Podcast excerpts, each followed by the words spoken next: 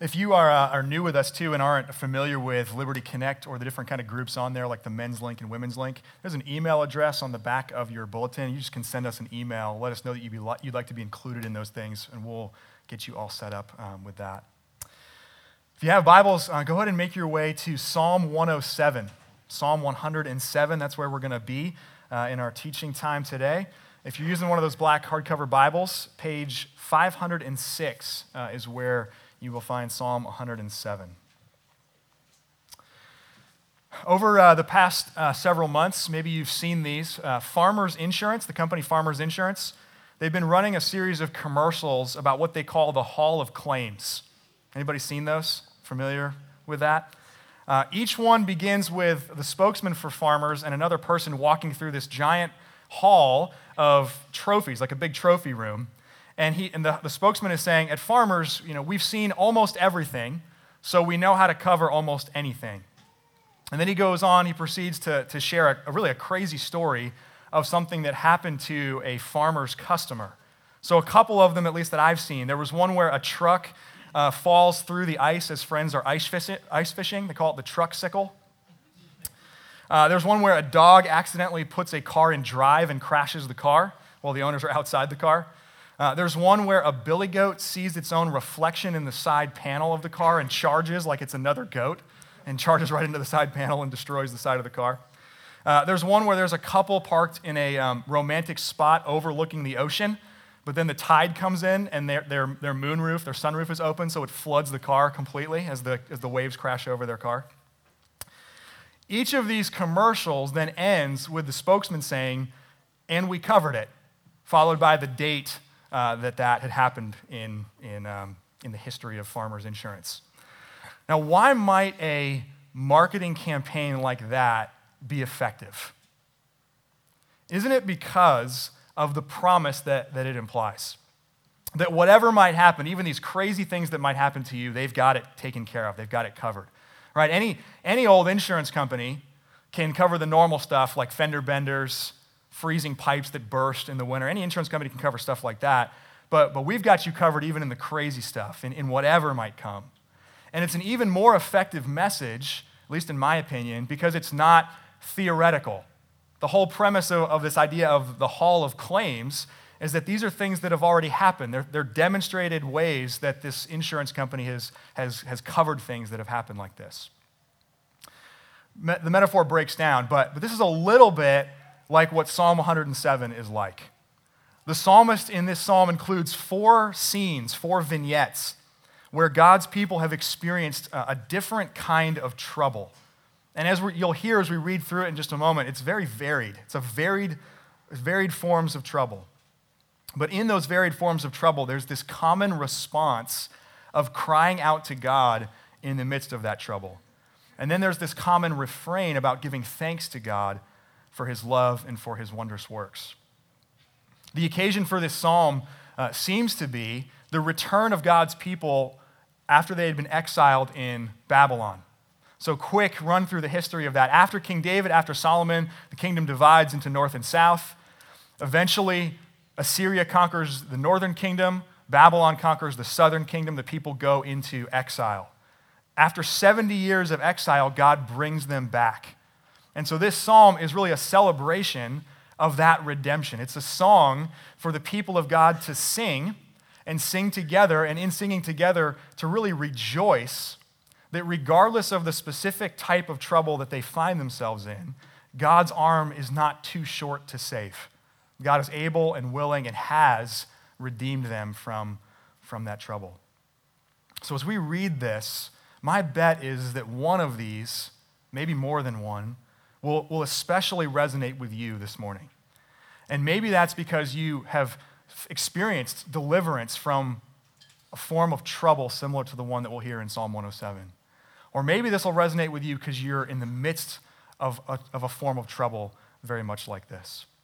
But in either case, the invitation to us in Psalm 107 is to attend to these things and to consider the steadfast love of God and his ability to redeem us from our troubles. So listen now with open ears to this book that we love, the 107th Psalm. Oh, give thanks to the Lord, for he is good, for his steadfast love endures forever.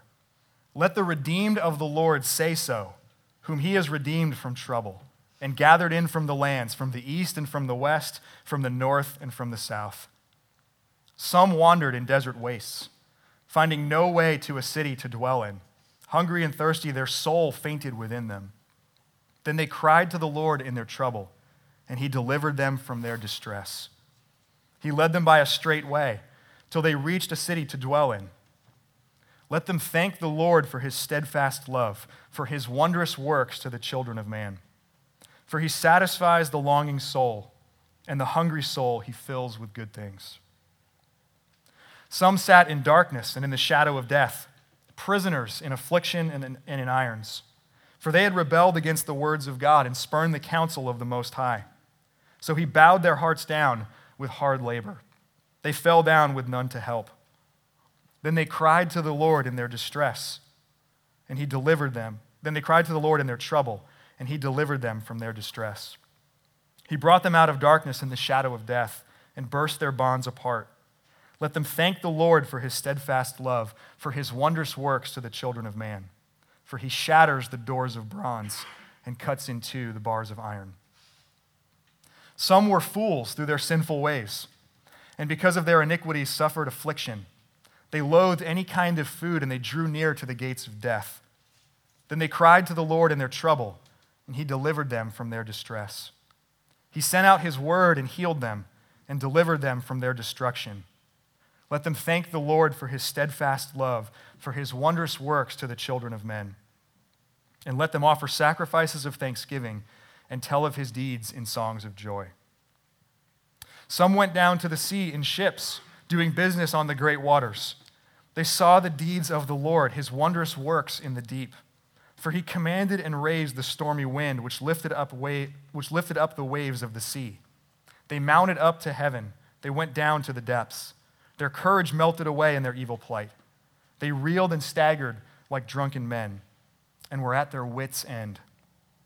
Then they cried to the Lord in their trouble, and he delivered them from their distress. He made the storm be still, and the waves of the sea were hushed. Then they were glad that the waters were quiet, and he brought them to their desired haven. Let them thank the Lord for his steadfast love, for his wondrous works to the children of man. Let them extol him in the congregation of the people and praise him in the assembly of the elders. He turns rivers into a desert, springs of water into thirsty ground, a fruitful land into a salty waste because of the evil of its inhabitants. He turns a desert into pools of water, a parched land into springs of water, and there he lets the hungry dwell, and they establish a city to live in. They sow fields and plant vineyards and get a fruitful yield. By his blessing, they multiply greatly, and he does not let their livestock diminish.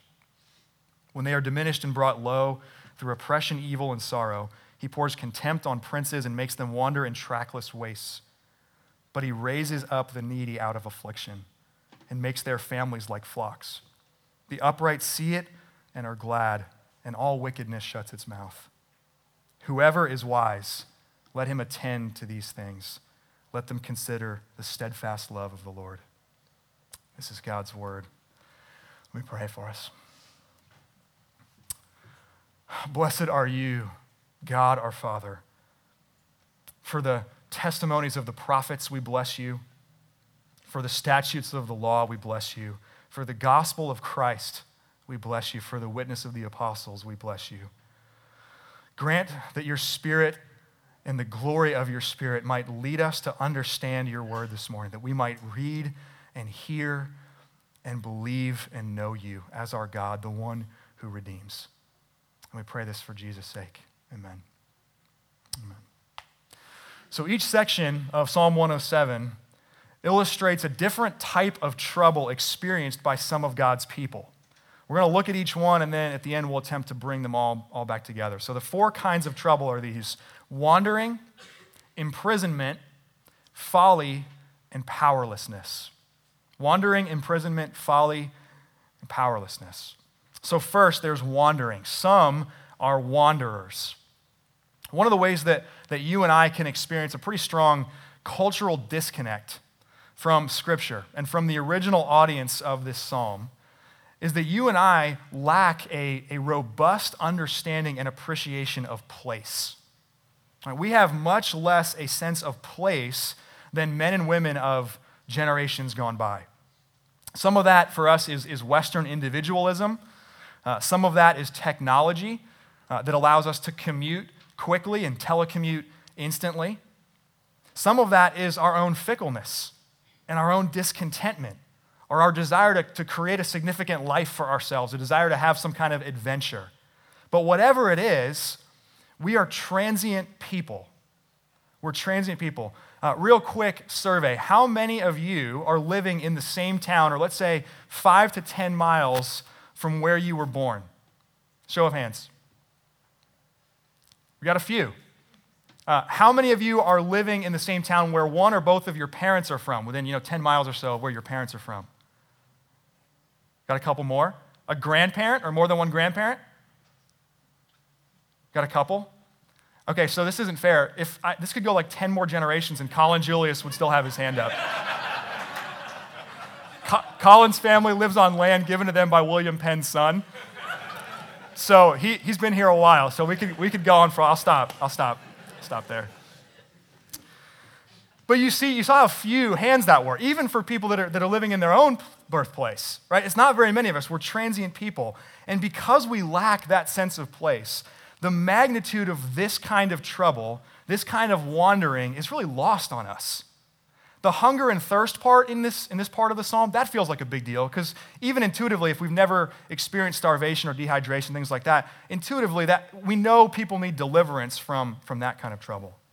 But unless you've ever been homeless, or unless you've been in some kind of vocation like maybe the military that have moved you around every few years, very few of us understand the trouble that it is to be a wanderer. But think about the kind of crisis this would be for an Israelite, the original audience of this psalm. The story of the Israelites is that they wandered in the desert for 40 years after escaping slavery in Egypt. But then they were finally brought into this land that God had promised to Abraham so many centuries before. And they were made to, in that land that they arrived in, they were made to be established and flourished and prosper there. But now they find themselves back in the desert. They find themselves back in the wilderness. They're scattered around the 4 points of the compass after they were captured and conquered by Assyria and Babylon. So for an Israelite, place is not only tied to your livelihood, how you're providing for yourself and your family. For an Israelite, it's also the very fiber of your being. Your identity is caught up into your place. And so by definition, a wandering Israelite was an Israelite with an identity crisis. To wander would call into question who you are. It would call into question your purpose in this world. It would even call into question the faithfulness of the very God whose chosen people you claim to be among. There is a unique form of soul weariness that comes with wandering. And if you've been particularly transient in the last several years of your life, or maybe throughout your life, or even if you've lived in the same place for a decade or more, but have really struggled to own that as your home or your place, then I'm sure that you know something of what that soul weariness is like.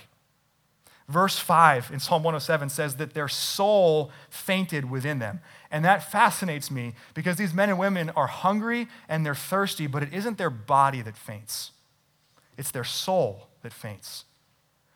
As much as you and I have a physiological need for food and water, we also have a psychological, a spiritual need for a home, for a place. So as verse 6 says, they cry out to God in their trouble, and he delivers them from their distress. For the wanderer, the deliverance of God means leading them to a city to dwell in. It means giving them a place.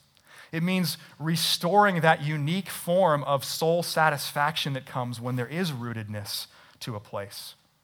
And so the psalmist calls them to rejoice, to thank God for that redemption, specifically that is a home. No matter how much technology has improved or changed things for us, we cannot escape this need. Unless you are among the very select few, like the Apostle Paul, who are called by God to spend maybe a year or two at any one given place and then keep on moving for the sake of the gospel. There's a few people that have that calling. The vast majority do not. And so unless you are among those people, we should desire and pursue deep roots that keep us from wandering like this. And if you find yourself this morning resonating with this, if you feel to be a placeless wanderer this morning, I just would invite you and cry out to God in your trouble. Cry out to God in your trouble. Ask him to deliver you from this distress that is wandering. Ask him to give you or restore to you a sense of place. And maybe and probably the reality is some of you will find that elsewhere, and it might not be here. But maybe also some of you will find that here, and that you'll truly make this home. You'll come to love and appreciate this place that God has put you with a new sense of appreciation and with a rejoicing that it's part of God's redemption to give you a place. When he does give you that city to dwell in, whether it's here or elsewhere, rejoice in your redemption. Second form of trouble in Psalm 107, imprisonment. Starting in verse 10, some are prisoners. And it's important to note here that these aren't innocent prisoners, right? They're in prison, as the psalmist says in verse 11, because they've rebelled against the word of God. They've spurned the counsel of the Most High. A couple weeks ago, I was in a rental car driving around with a few pastors, and we were using the car's built-in GPS system. When the GPS was running in this particular car, in order to turn off that GPS system, you had to push a button that said stop guidance on it. So of all the different word choices you could use there, it wasn't like end or exit or power off. It was like the GPS was going to make you fully acknowledge and own that you were going to trust your own sense of direction rather than a satellite mapping system. You had to push a button that said stop guidance. And because it was a car full of pastors, you knew this was going to be a sermon illustration. You just knew. So one of the other guys in the car within like a couple minutes was like, I think a lot of people in my church have pushed that button in their own life. And we all do, right? We all do. We all push that button.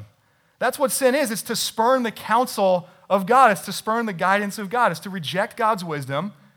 And that leads us to shackles and slavery. It leads to imprisonment. For us, that's figurative. Most of us, I don't know all of your stories, but for most of us, that's figurative.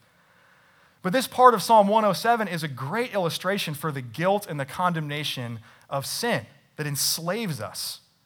For the Israelites, though, the original audience of this psalm, this was literal. They rejected God, and they rejected God's leadership. The kings and the prophets of God's people went their own way, and they led the people astray after them. And so as a consequence, God raised up other nations like Assyria and like Babylon to conquer them, who then deported some, who imprisoned others and made slave laborers out of others. So as verse 13 says, they find themselves in prison. What do? They cry out to God in their trouble, and he delivers them from their distress. So for the prisoner, God's deliverance means liberation. God raised up yet another world power, the Persian Empire, and another king, Cyrus, to conquer Babylon, who then set the Israelites free. And they get to return from their prisons. Their bonds are burst apart. And I don't know where you find yourself this morning, but perhaps some of you feel imprisoned like this. You feel the weight of guilt and of shame and of condemnation of sin. You feel the weight of your rebellion against God. And maybe you feel like the prisoners here, sitting in darkness and in the shadow of death with your heart bowed down.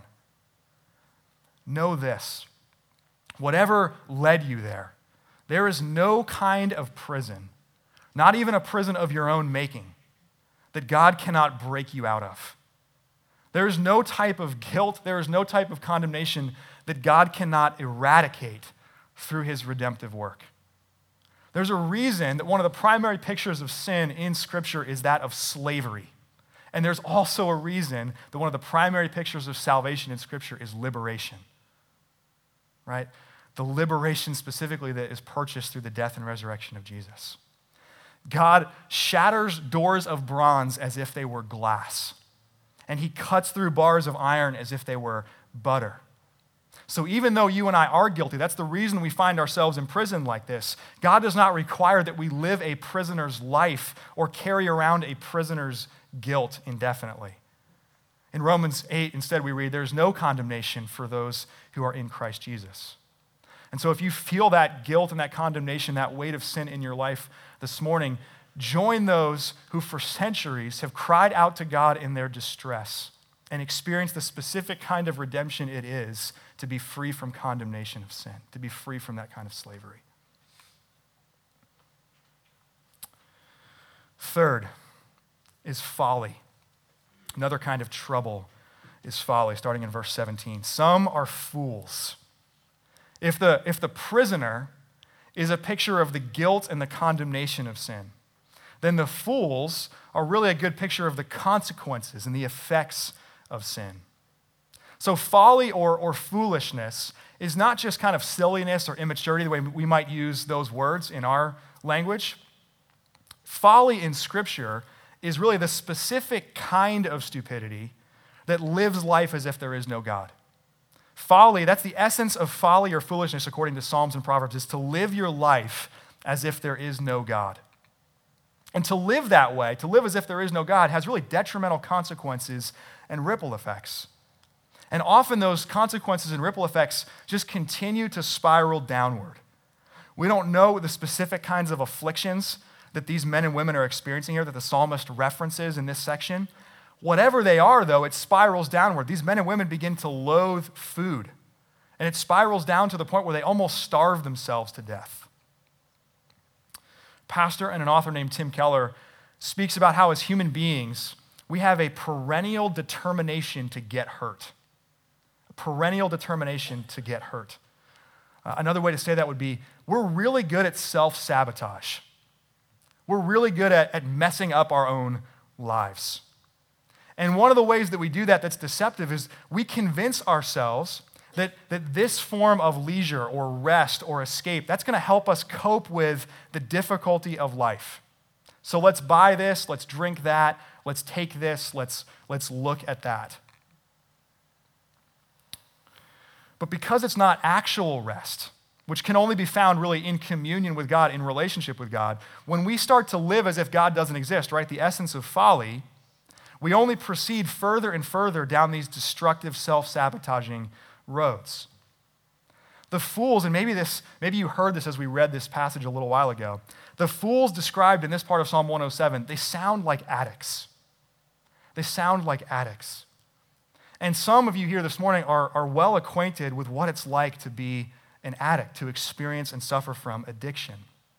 But even if you've never been formally diagnosed with an addiction or never acknowledged an addiction in your own life, before you write this off as someone else's kind of trouble, don't miss the proclivity to addiction that is present in your life right now. Don't miss the proclivity to addiction that's present in your own life. There are some kinds of addiction that have especially detrimental effects. Alcohol, drugs, gambling, different forms of sexual addiction. That's why in our society, those addictions have the stigma that they do, and it's why they have all the kinds of support and help that they do, support groups and counseling specialties and all kinds of things like that. But you can be just as addicted to things that don't have that stigma.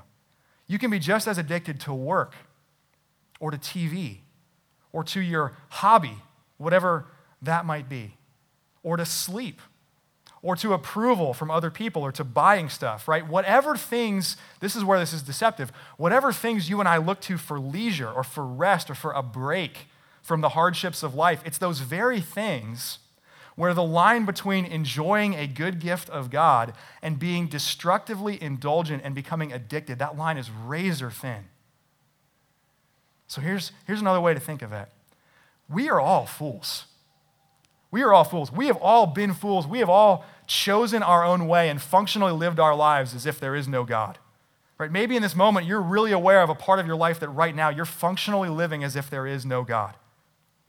Well, addicts are only fools who insist they can deal with the consequences of their folly themselves.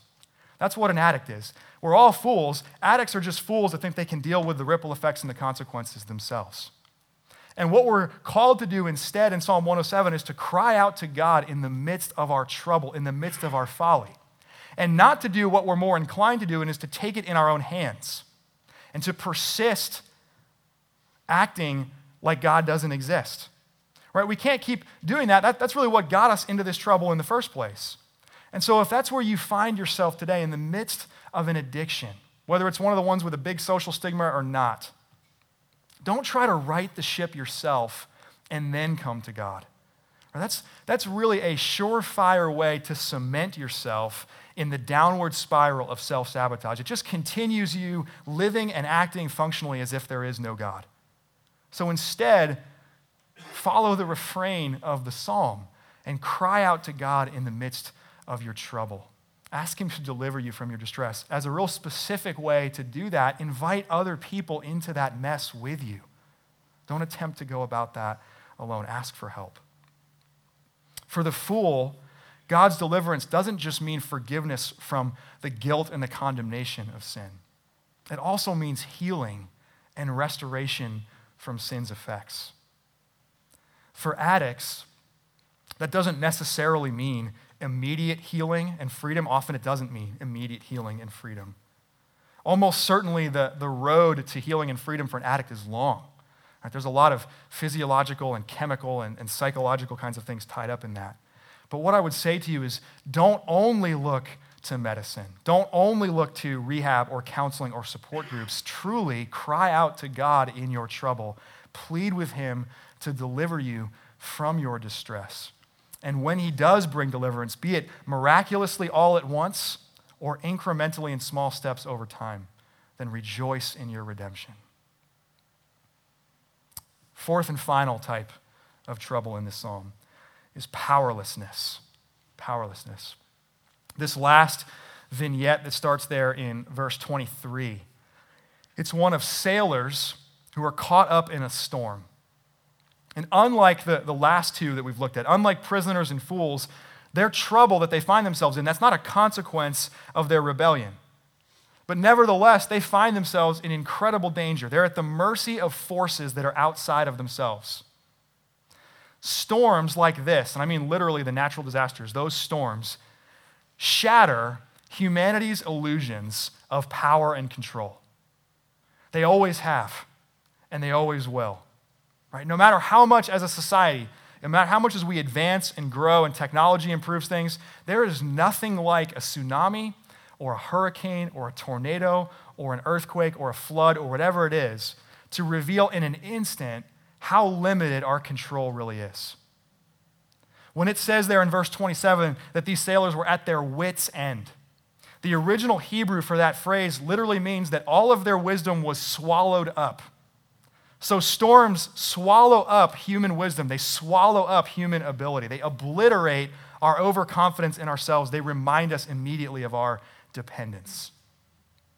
So at this point, for these sailors, there's nothing left to do but to cry out to God. And what's interesting is that we are meant to do that no matter what kind of trouble comes our way. That's the refrain of this psalm. But the hidden gift of this form of trouble, the hidden gift of powerlessness, is that it leaves you with only one option. So as verse 28 says, these sailors cry out to God in their trouble, and he delivers them from their distress. For the powerless, God's deliverance means rescue. It means being brought to safe haven on quiet waters. But don't miss this, right? It's rescue with a newfound sense of your limitedness and dependence. Deliverance for the powerlessness isn't power, it's dependence. It's dependence. There's a newfound desire to praise God. There's a newfound need even to cry out in praise and thanksgiving to God because you cannot take any credit yourself. Where do you find yourself at the mercy of things you cannot control this morning? Where do you today find yourself at the mercy of things that you cannot control? It could be a lot of things. Could be jobs, job markets. Could be health issues. Can also be relational. And as your pastor invited into so many of your lives, kind of hearing common themes that are running through our lives right now, maybe it's even a relationship with an adult child or a child that's nearing adulthood. And maybe as their parent, you observe their life, and their life looks a lot like the fool's does in this psalm, right? They're making a mess of their own lives. And because you're their parent, and because you love them, and because you want good things for them, you keep trying to solve that for them by asserting some kind of control, by inserting yourself into their life in some way. I'm not questioning the intention of your heart as you do that, but what if, instead of attempting one more heroic effort to gain back some semblance of control, what if in that moment you leaned into your powerlessness? What if you allowed that to finally bring you to the end of yourself and you cried out to God with a newfound sense of desperation in the midst of that trouble? He may not answer you the way that you want him to. He may not answer immediately, but leaning into your powerlessness, even if it doesn't bring deliverance for your loved son or daughter, it will bring deliverance for you. Why? Because there's a peace and there is a freedom and ability to rejoice in God that is only possible when we become intimately acquainted with our limitedness and dependence. And so crying out to God in your powerlessness, even if it doesn't bring the deliverance you hope to see in the life of your son or daughter, it'll bring deliverance for your own life. Now, whichever part of Psalm 107 is resonating with you today, here's what we all need to see. There are widely varied troubles in this life. And some of them are due to no fault of our own. The wanderers and the sailors, the powerless in this psalm, there's no guilt and blame attached to the trouble that they find themselves in. Other troubles, like the prisoner and the fool, they're directly connected to their rebellion against God. So at least a significant portion of the trouble, the mess that they find themselves in, is their own fault. But regardless of why these men and women are in the situations that they are in, the refrains are exactly the same. They cry to the Lord in their trouble, and he delivers them from their distress, and they thank the Lord for his steadfast love, for his wondrous works to the children of man. So there are varied troubles, but there is a common response, and there's a common refrain. And what that means is that God's love and God's goodness is present and working regardless of why and how we find ourselves in the circumstances that we are in. A scholar named Michael Wilcock puts it this way. He said, we may be lost, trapped, diseased, or overwhelmed. It may be our own fault or it may not. The Lord may seem to us kind or cruel. Good things happen and bad things happen, but ultimately God is good. What's even more encouraging to me, this is not just a psalm of hope for you and I in the varied kinds of troubles that you and I will experience throughout the course of our lives. This is a historical survey of the ways that God has brought deliverance to his people throughout the generations. So this isn't theoretical or hypothetical. This isn't the insurance company saying like, hey, when something bad happens, I can probably take care of that. This is what God has done. This is the story of God's people. So God's people have been and they will be wanderers. And God's people have been and they will be prisoners. God's people have been and they will be fools. And God's people have been and they will be powerless. And time again, God hears the cries of their people in whatever form of trouble that is, and he brings redemption. And this is the reason the psalmist concludes the way he does. It's a word to the wise. It's what he says, whoever is wise, attend to these things and consider the steadfast love of God. Here's another way to say that. People of God, own your story. People of God, own your story because it's a lot bigger than you. Find your solidarity with, find your place among those who have gone before you. Who are we? Well, in Christ, we are the redeemed of the Lord. We are among those loved with the steadfast love of God. So this story is really our story. That's the beauty of singing a psalm like this that recounts the wondrous works of God. It's not just preparing us for what might come in our lives. It's celebrating what God has already done. As one scholar puts it, when Israel came out of Egypt, I was there. And when the exiles came back from Babylon, I came too. Because the church of God has been found, freed, healed, and rescued, then as a member of it, so have I. So think about God's redemption throughout history, right? Israel's redemption finds its fulfillment in Jesus. And then the gospel spreads throughout the Mediterranean and eventually to Rome, and then eventually to Europe, and then eventually to the Americas. And whether it was through immigrants that landed here, or whether it's through the Great Awakening or Methodist circuit riders, it eventually lands in central Pennsylvania.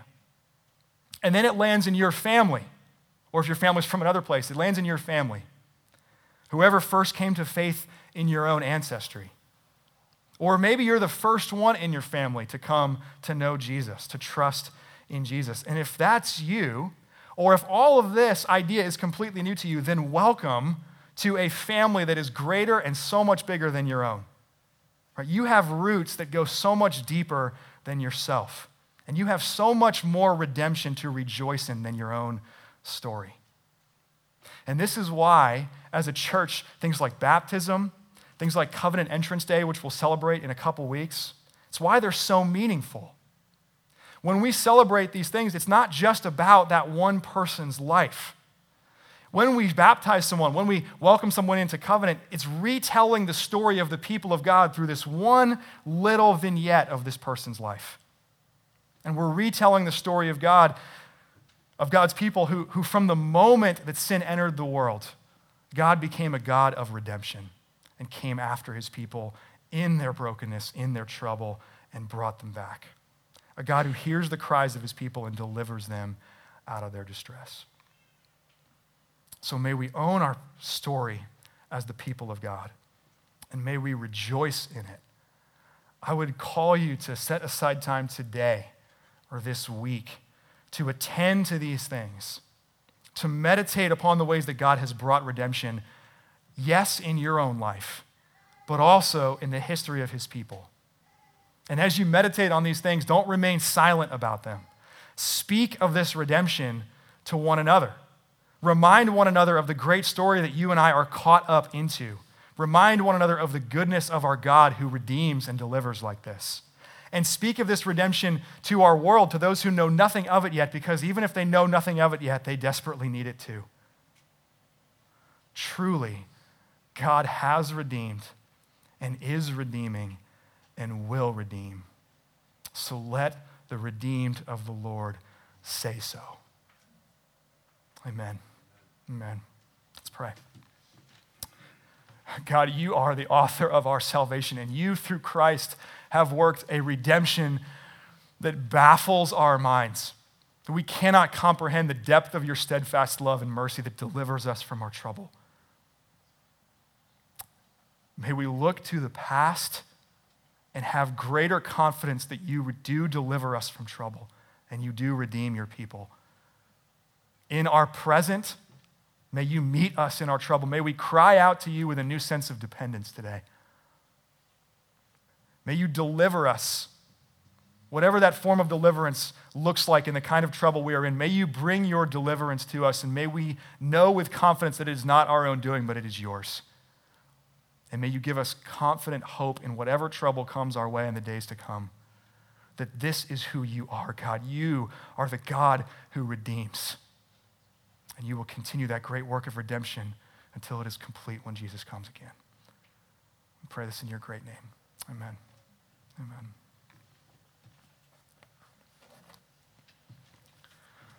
Each week we celebrate